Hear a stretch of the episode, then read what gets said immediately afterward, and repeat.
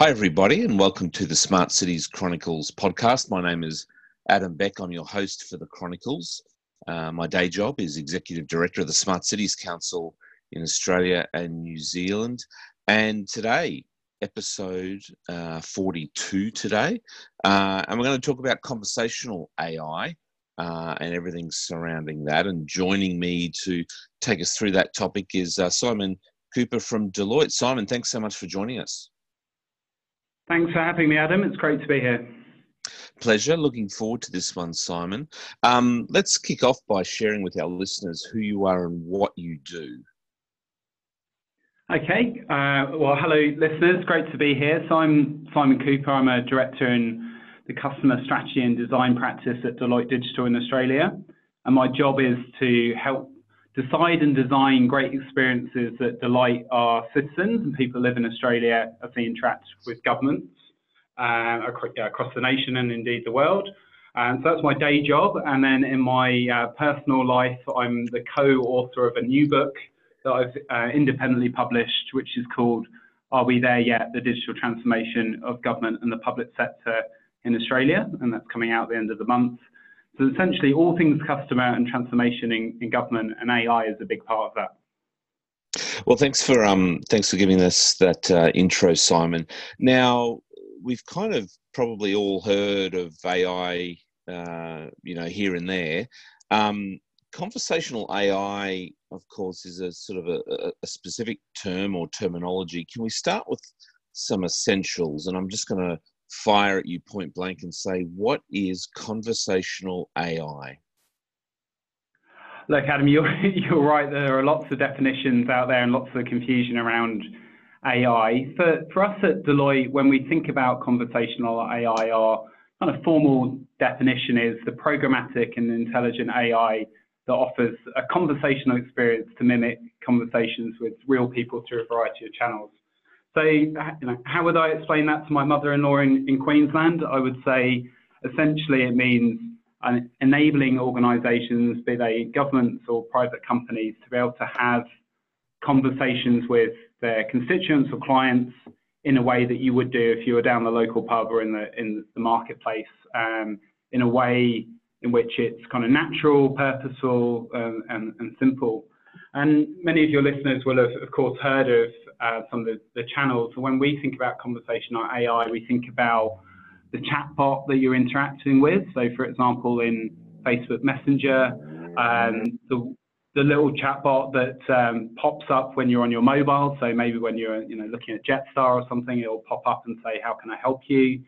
And the voice devices, so Google Home, Amazon Alexa, which we'll talk about a bit later, when you're speaking to a call center, so a so-called virtual or cognitive agent, so essentially where a robot is answering the phone rather than a person.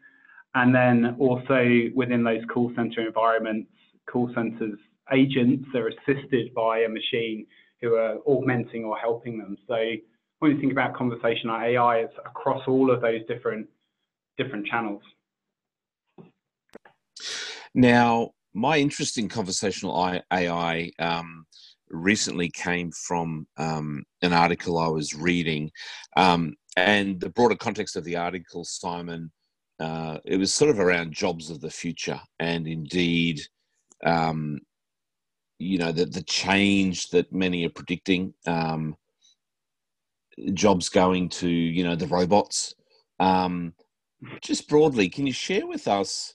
Um, what your views are on this issue around um, automation and the changing workforce. Um, we hear a lot of sort of grim predictions, you know. Uh, the article I was reading, you know, up to 40% of jobs today, you know, can go by, I forget what it was, 2040 or something like that. Can, is there any sort of uh, fast facts or common views held or um, you know the, the more reliable sort of perspectives around uh, automation and uh, how big and fast and impactful it might be in the workforce? So the timing of your question is great, Adam, because Deloitte have uh, launched a national level our Building the Lucky Country report where it, it tackles that future of work question. And our, our headline response on that is that we very much see a positive future where the jobs of the future are human. So where you're talking about automation, hopefully that will be, and we'll talk about that conversational AI, the kind of tasks that you and I and your listeners hate doing. And so you can focus on, on better better work, um, more productive work, and dare I say in the great country of Australia, maybe spend a bit less time working and a bit more time on the beach or in the bush or down the pub or any other activity. And there are a whole variety of reports out there that talk about the impact of, of, of automation, the, the kind of obvious, potentially obvious ones, silly in America around the automation of vehicles, autonomous vehicles, and the impact that would have, for example, on on trucks, and something like 3 million uh, trucking jobs in the States. And no doubt there's a, not quite a similar number, but um, a number of truckies across Australia. It's not just those jobs as you transport stuff, so the infrastructure that sits around that that will be in, impacted. And but our you know, clear position or thought within the market is that that future should be bright because you're automating tasks where and either augmenting people to do their job better and safer uh, and faster, or you're um, taking away some of the monotonous work. And I'll talk about call centers in a second in that respect. Okay, so um, and we might, yeah, as you said, we might touch on that a little bit, a little bit more. Um, I think there's a lot of folks that are that are worried that you know the the role of the human is is going to be quite significantly impacted. I, I, I, was I was kind of curious, Simon, around how far away this sort of is, and your introduction uh, highlighted, you know, very clearly that you know conversational AI is obviously in our daily lives, you know, here and now. Um, has it been uh, has it been something that's kind of just snuck up on us recently? It, has been around for a long time. What what's kind of been the the journey or pathway of of conversational AI? I mean, if we could take the you know the cloak off the off the sort of the, the geeky world of conversational AI. Is this something? Is this something you've been hanging out with for, for quite some time? World. How? I mean, give, us, um, give us a sense of sort of the, you know from a practitioner's perspective. Is this is this you know twenty hours you know young, or it's been around for for years and years and years? So it depends what context you're, you're working in, right? So I think um, three years ago I bought an Amazon Alexa and was playing around with that in my kitchen and asking it questions and getting it to play music. In the last year, um, certainly last Christmas, the Google Home and Amazon Alexa as a voice device was one of the, the fastest um, you know, selling things at JB Hi-Fi and, and, indeed on Amazon. So it kind of depends. The, the overall point I would make is that the machine learning that underpins conversational AI is getting better and better by the day. So some people, when you got your first iPhone, for example, you might have tried to interact with Siri and had a bad experience and then not gone back to it. Whereas if you get the latest iPhone, Siri is really, really re responsive. And indeed, apparently, um, 20% of all um, mobile queries are now being done by voice, which gives you an indication of our voice as a conversational AI channel is um, is rapidly expanding, or things like um, um, in Microsoft's 2019 voice report, they're saying that 72% of survey respondents reported that they're using their digital assistants, or like Alexa or Siri or others, to do things other than just set an alarm clock or listen to, to the radio. So in that sense, it is starting to become a, a trend that you can impact and see. The other way I would describe it is, for example, if you've been using Gmail for the last 10 years, you've now got the kind of conversational AI snuck into that where it can predict what you might want to say next. And in that sense, you're kind of adding AI to everything rather than it being a, a big bang kind of change in the way that when the iPhone came out, or indeed as people started to transfer um, to cloud computing, say in the last five years. Does that answer your question, Adam? It's it certainly does. So conversational AI, Simon, uh, obviously is a is one of many different types of AI. Can you give our listeners a sense of, you know, is, is there a broader AI umbrella or family that's out there, and, and the conversational AI is, is one of those? Um, what are some of the other sort of common versions of AI that maybe we're sort of uh, experiencing already or we might be familiar with? It's a, it's a good question, and I think the, the sense is that you don't necessarily see it. So AI is being used all the time to develop the kind of algorithms that impact how we search on the web. So whether you're using voice or, or not, what you see in a Google search is impacted by the machine learning sitting underneath an algorithm, whether or not your Uber is going to arrive or decide to, to pick you up, the songs that you might be listening to or recommended on Spotify or indeed um, in, indeed Netflix. So in that sense, that's very uh, it's AI that you can you, are seeing and, and experiencing. It's not necessarily the deep um, machine learning models that would sit underneath that are being trained to solve great problems, some of which will take many years, um, certainly in, you know, in, in a government sense. I really like the example from the New South Wales Data Analytics Centre where they've used machine learning to identify the potential risk of uh, combustible cladding following the terrible events in Grenfell. And so that was, what, two years ago, and they used machine learning a year or so ago to identify all of those uh, those potentials. So you've got different visibility of, of, of AI. And the other point that I would draw to, going back to conversational AI, is that your listeners might not see and realize that unless, for example, in the contact center space and the virtual agent answering a call or helping you with a password reset, for example, identifies them as themselves as a virtual agent, you won't know it's a type of AI. So the overall point I want to make is that AI is being added to, to everything with a variety of complexities sitting underneath it, um, and that that should excite everyone. And there's a whole bunch of ethical stuff, which I'm sure you're going to ask me about in, and privacy you're going to ask me about in a second. that, that, that's exactly right. I mean, it, it's fascinating listening to you, Simon, because uh, I mean, I am by in no way, by any means, you know, an AI technical expert. I know of the term, and I, I generally sort of know the broad strokes of it. But you're obviously clear, clearly um, sharing with us um, you know the, the, the fact that that AI is is we're, we're, immersed around AI and it's sort of weaving itself through and um, slowly being you know augmented and it's, it's supplementing existing sort of processes. So um, so that's great. Um, yes, and that, Adam is where is is where I'm most excited by. So I am not a, a technical expert. I'm a, a pragmatist focused on how can you save citizens time. So I yeah. hate interacting with, government. So recently uh, became a father again, was getting a birth certificate. It took so long. The website's all over the place. The call center wasn't open. It was then a manual form. AI is one aspect, along with modern digital technology, of making that process far less painful at a time when I wanted to be spending that with my new baby, not working out how to get the birth certificate. And that that's the AI, as you refer to, quite often gets put in it's a geeky technical thing.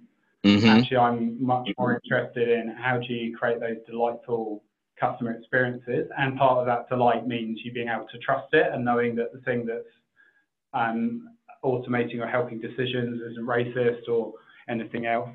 And as I'm sure some of your listeners will have come across in the news in the last few years. Yeah, so let, us let, talk about um, if we can switch gears and talk about local government for a moment, we always like to yep. sort of ground this in sort of smart cities, and let's talk about cities and uh, cities are cities. You know, they they um, res- they're responsible for delivering um, services to citizens.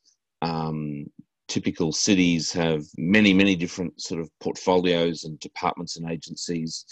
Um, where I mean, if you were to sort of start high level, Simon, uh, in Australia, um, uh, or if you wanted to sort of also bring some comparisons in internationally, mm. um, what are some of those sort of common uses of, of sort of conversational AI within local government and municipalities at the moment? So, you know, draw a distinction between, um, I talk about government in, in general here, and I, mm-hmm. I think part of the challenge right right now is that the AI conversation is around machine learning, the deep technical bits. It's not what I was just saying around, well, how can we use this right now to improve the experience of our of our customers? So I would say that the overall opportunity is around increasing customer value. So you can, for example, free up opportunity for your you know, employees, be that know, local council, parks, whatever it might be, to place effort on higher value interactions. So you know in advance using modeling what is going to be most um, most impactful, including identifying the customers that need more help or or not, for example. And we found that certainly globally, less in Australia. Um, so when I say globally, in, in America, some of the states there where they've introduced uh, chatbots have been able to not only provide the kind of 24/7 service. So the birth certificate example I gave you earlier it won't surprise you that I was trying to do that at 11 o'clock at night and I couldn't mm-hmm. get hold of anyone. If the the virtual chat agent, either on the call center or the chatbot, had been available, I might have been able to to deal with with that there and then at a time that that suits me, particularly as um, citizens have higher and higher e- expectations.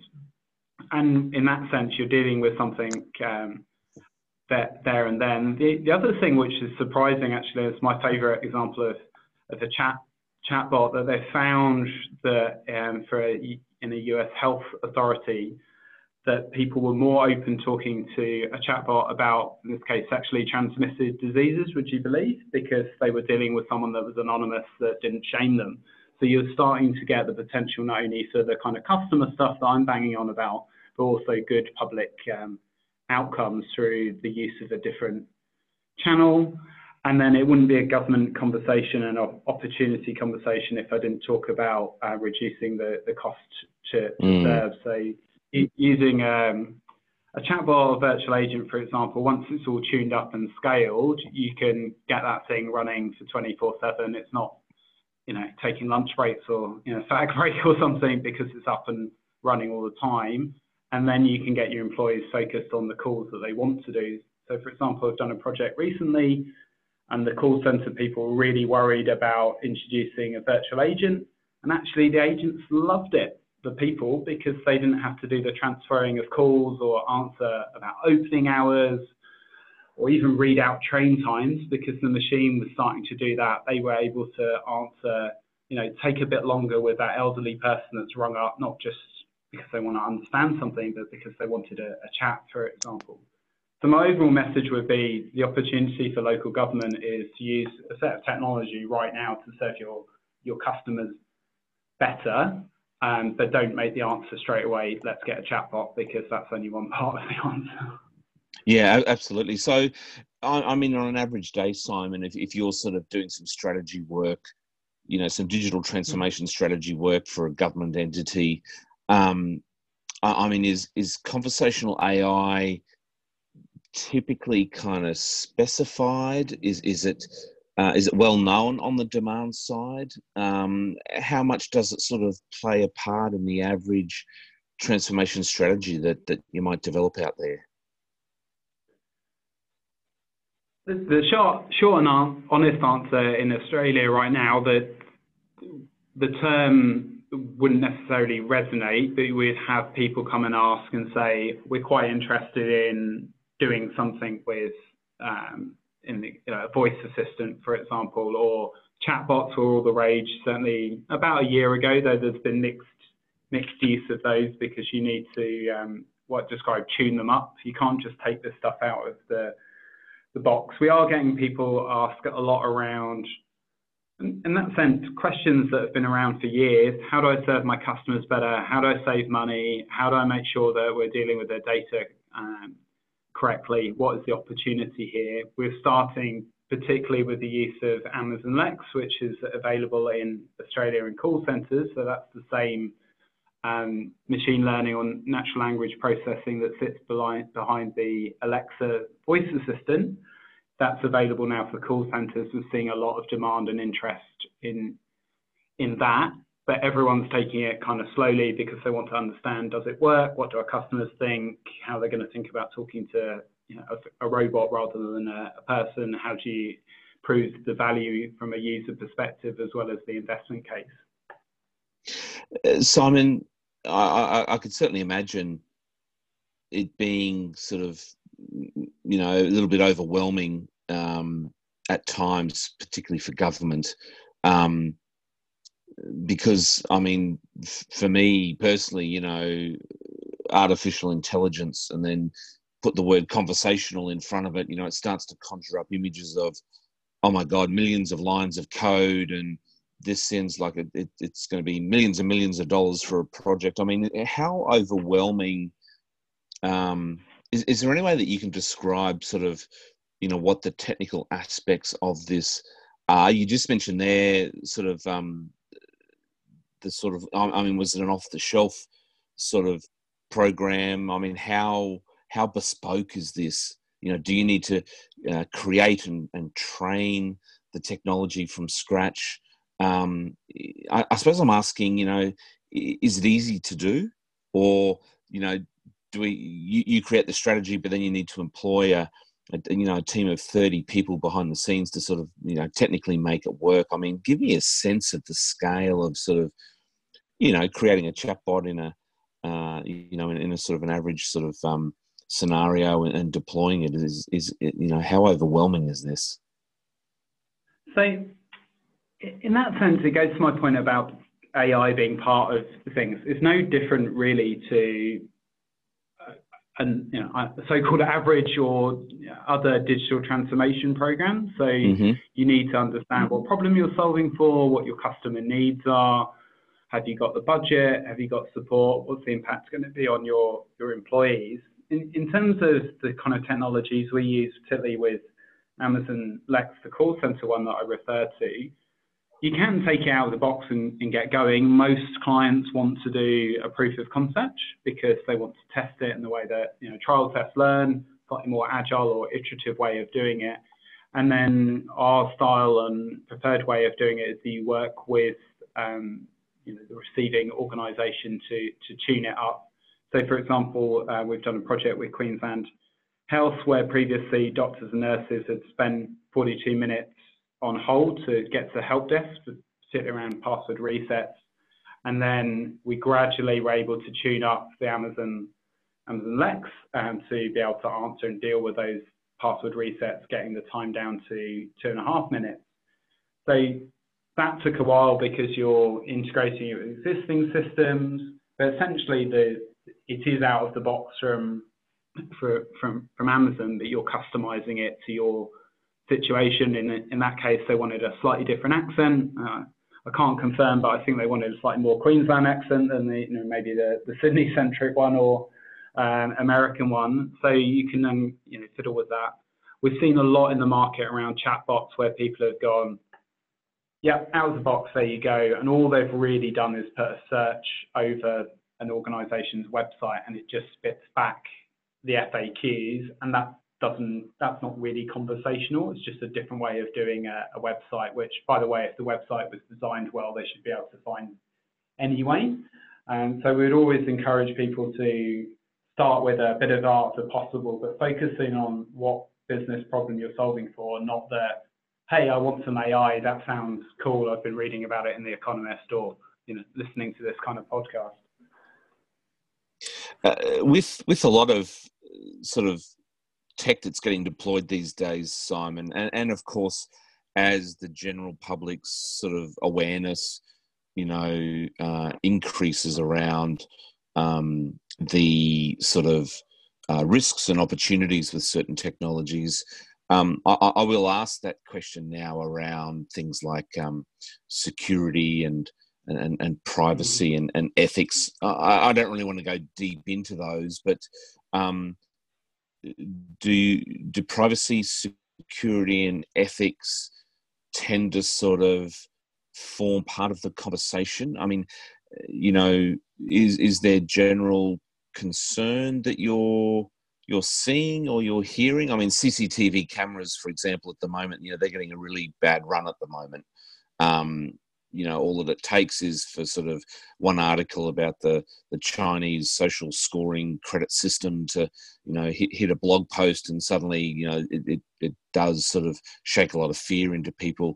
Uh, are you seeing a, a heightened level of sort of concern in the uh, conversational AI space at all, or the issue doesn't come up much? What's, what's your views on that?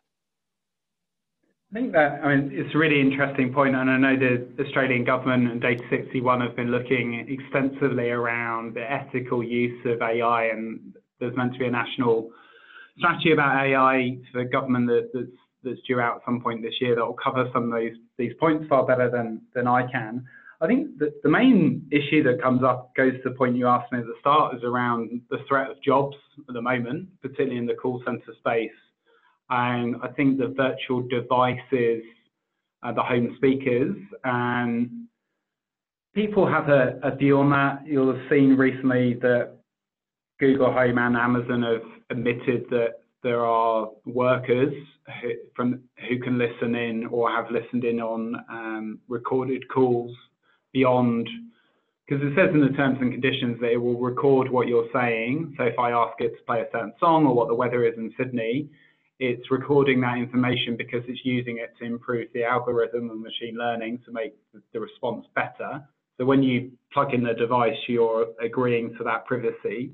The problem has been where it's been listening into conversations when the device is not activated, and that, that's a live issue.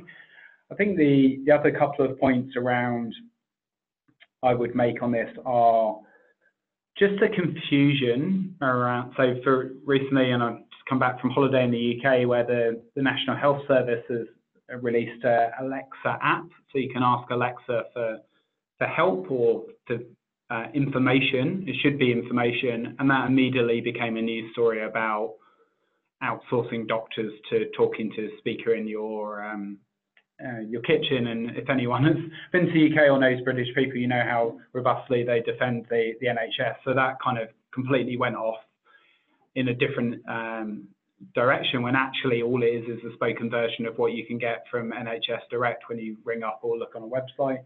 And then to finish the, the answering the question on a more positive point, we're seeing in banking that actually they want to develop voice authentication. So when you ring up and try and talk to a virtual agent or engage, that they can quickly identify that, yes, I am Simon Cooper based on my voice print, because they think that will be more secure. And that would then lead you to be able to talk to your Amazon Echo or Google Home like you would do if you were talking across the counter to a bank teller, um, but with the difference being they'll be a lot quicker at being able to tell you your balance and so on um, and then get to a point where you can do interactions. So I'm going to a concert later today. I owe my uh, my friend eighty dollars for that. I'd just be able to say to my Google Home, pay Steve eighty dollars, and it would voice authenticate to do that.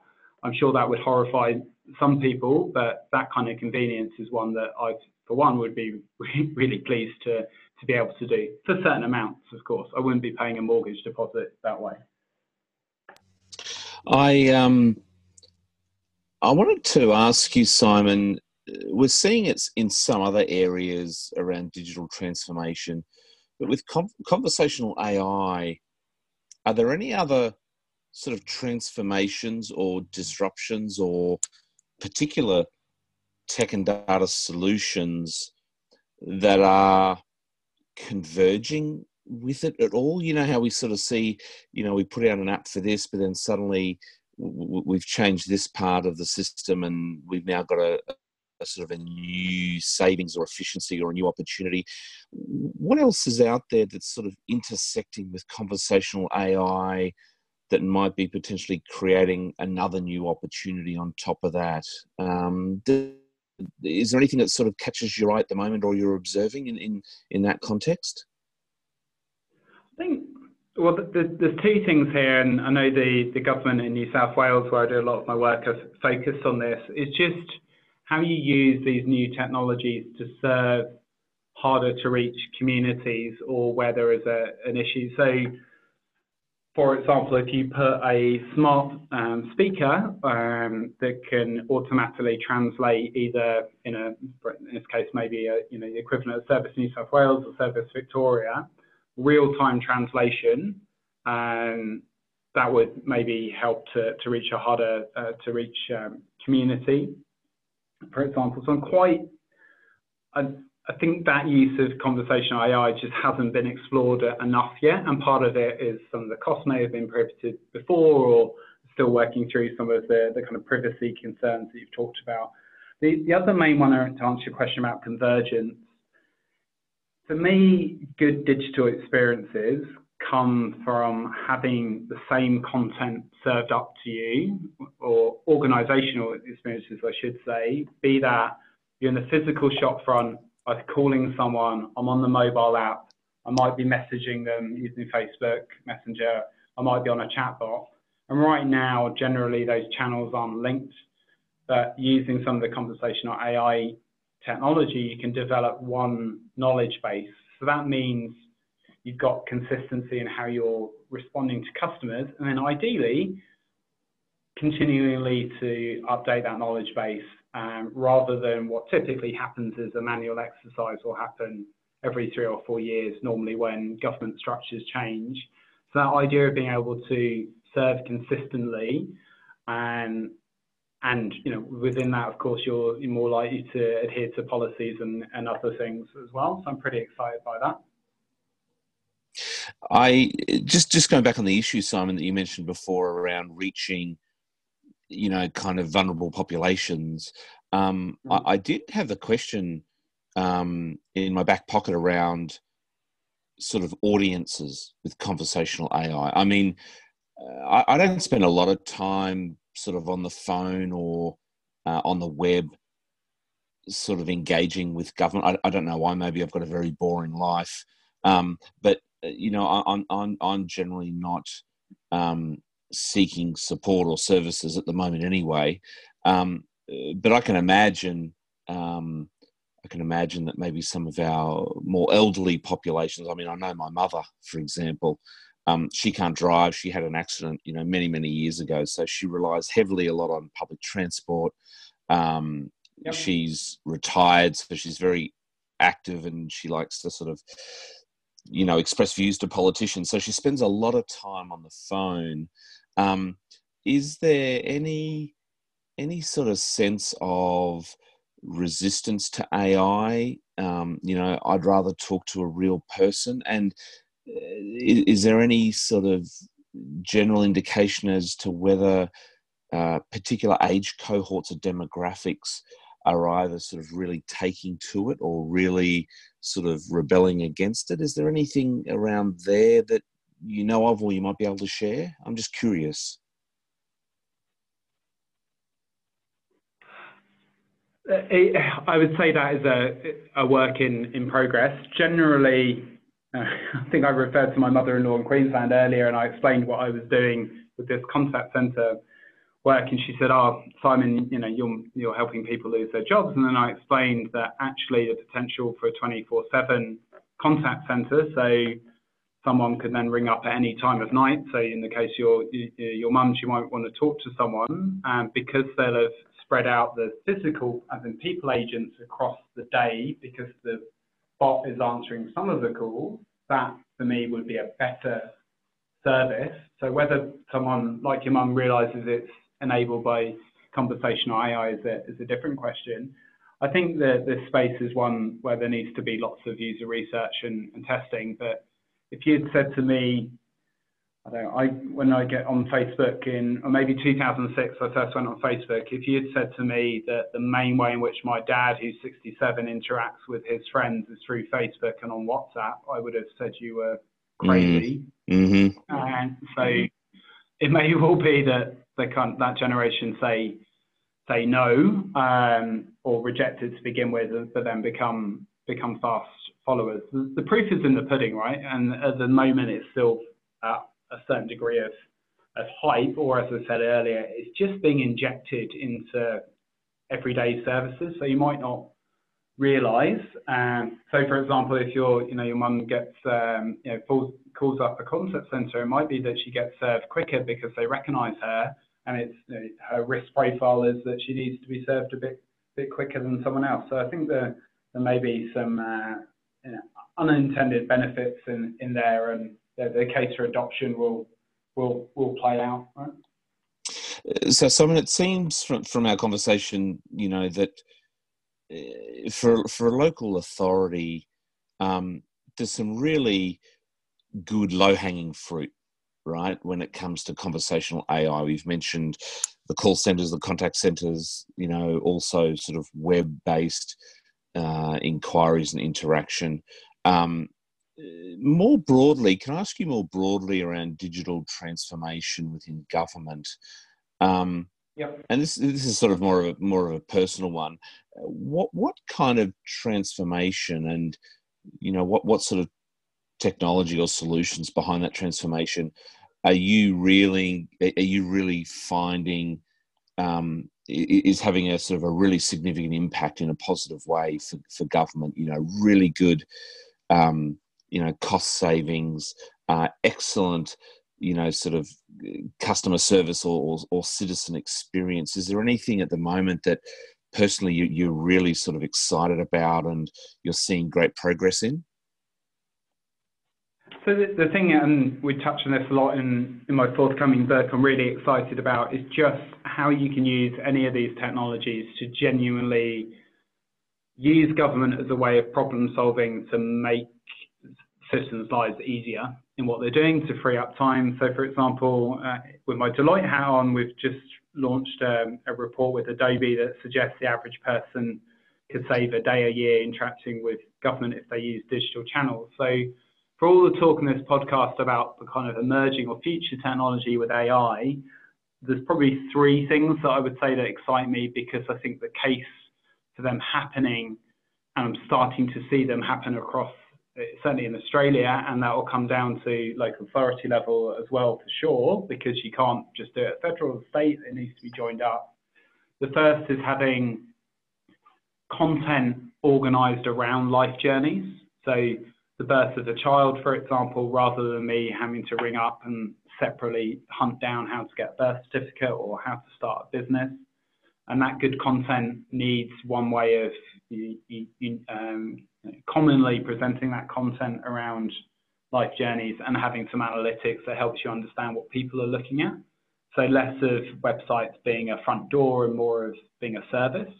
So in that sense, I'm talking about technology that's been around for a few years and I'm definitely excited about cracking the nut once and for all around how you prove who you are um, with with identity. That's probably a subject of a whole different podcast. And then the third one, um, as you've heard, the excitement around contact centres because the cost of doing conversational AI with virtual agents. So say you only do 20% of the calls through bots or um, the you know the, the voice agents and using the likes of Amazon, that means that that contact center can be open longer. So you're actually serving people when, when they want to, rather than being closed at the weekend and then everyone's trying to ring on Monday and then it's a pain and you go round a loop, a loop, a loop, or you can't ring them after 6 p.m. And you know, lo and behold, most people want to deal with their admin in the evening or you know maybe the weekend. So good content and analytics, cracking the nut of identity, and then potential for 24/7 contact centres. So you know, people like your mum, Adam, who who want to chat, can can do that and are not being hurried or you know pushed into a website that they've got no interest in trying to navigate. Uh, Simon, I'm gonna I'm gonna take you up on that uh, that identity one on another on another interview at some stage. But uh, for now, um, my, my last my, my, last question um, I, I, really want you to sort of push pause on on on conversational AI, step back, um, share with me in this crazy sort of digital transformation world. What are you most looking forward to over the next year?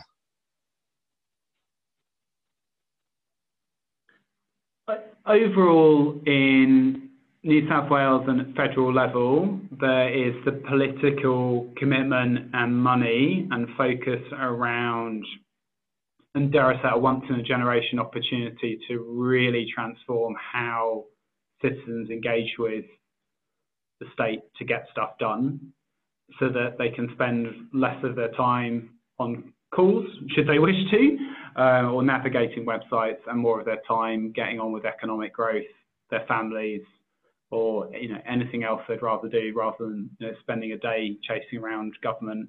Um, and within that, that we help, or the, the, opportunity particularly to help the most vulnerable people in society. So either they're having specific services designed for them, but or because the masses are being dealt with more efficiently, uh, you can spend more time trying to crack some of those big, uh, you know, social um, social issues. So that, that's the thing that excites me the most. And in my book around Are We There Yet, we, we set out a manifesto that we're, we're hoping uh, out for 20 big ideas or suggestions. I've just given you a bit of a flavour of them. Um, the leaders around the, the country, be they in local government or any tier of government or working with government like Deloitte and others, um, can, can get behind that and really focus and use the types of technologies and the new ways of working to, just to make it all a lot easier to deal with government and then we can all you know, get on with our lives and, and do the things that we really enjoy doing. Well, well Simon, I love um, I, I love sort of the conversations that I have on the podcast when you know we really get to um, I suppose confirm that this whole smart cities and digital transformation uh, agenda can can really be life changing, uh, which is really uh, which is really nice. So um, thanks uh, thanks for sort of sharing, you know, one part of you know the broader sort of digital transformation process with conversational AI. Uh, thoroughly looking forward to to your book. You mentioned uh, is, is it later this month that it's coming out? Yes, so 31st of, July, it's available from Book Depository and Booktopia. So it's called Are We There Yet? The Digital Transformation of Government and the Public Service in Australia. And I've co-authored it with a guy called Martin Stewart Weeks. Um, and much like this podcast and with the book, this is a continuing um, dialogue, right? This is not, this is iterative. Uh, I'd love to hear feedback on some of the things I've said and at Deloitte, we're still working through what we mean by conversational AI and some of the, the uses. And you know, I'd love to hear some some uh, you know views and, and feedback and, and challenge uh, around what I've said because the most important important thing is that we have a dialogue about the opportunities of the, these uh, these things. Well, absolutely. I, am looking forward to picking that up, and I, I I know Martin, um, so I'm, I'm, sure that it's uh, it's going to be a great read. Everyone um, knows Martin. everyone knows. That's right. Uh, Simon Cooper, thanks uh, thanks so much for uh, joining us on the Smart Cities Chronicles today. Thank you very much for having me. And for our listeners that aren't subscribing to the Smart Cities Chronicles podcast, you can can do so. We're on all your typical platforms, regardless of whether you're an Apple uh, Apple Podcast fan or Spotify or other. You can also head to our website, smartcitieschronicles.com.au. Uh, you can also send us an email if you want to just sort of share with us any particular views or suggestions or ideas or reactions. Uh, the email address is chronicles at anz.smartcitiescouncil.com my name is Adam Beck, the host of the Smart Cities Chronicles. Thank you so much for joining us today. We look forward to bringing you another episode shortly, but for now, keep well.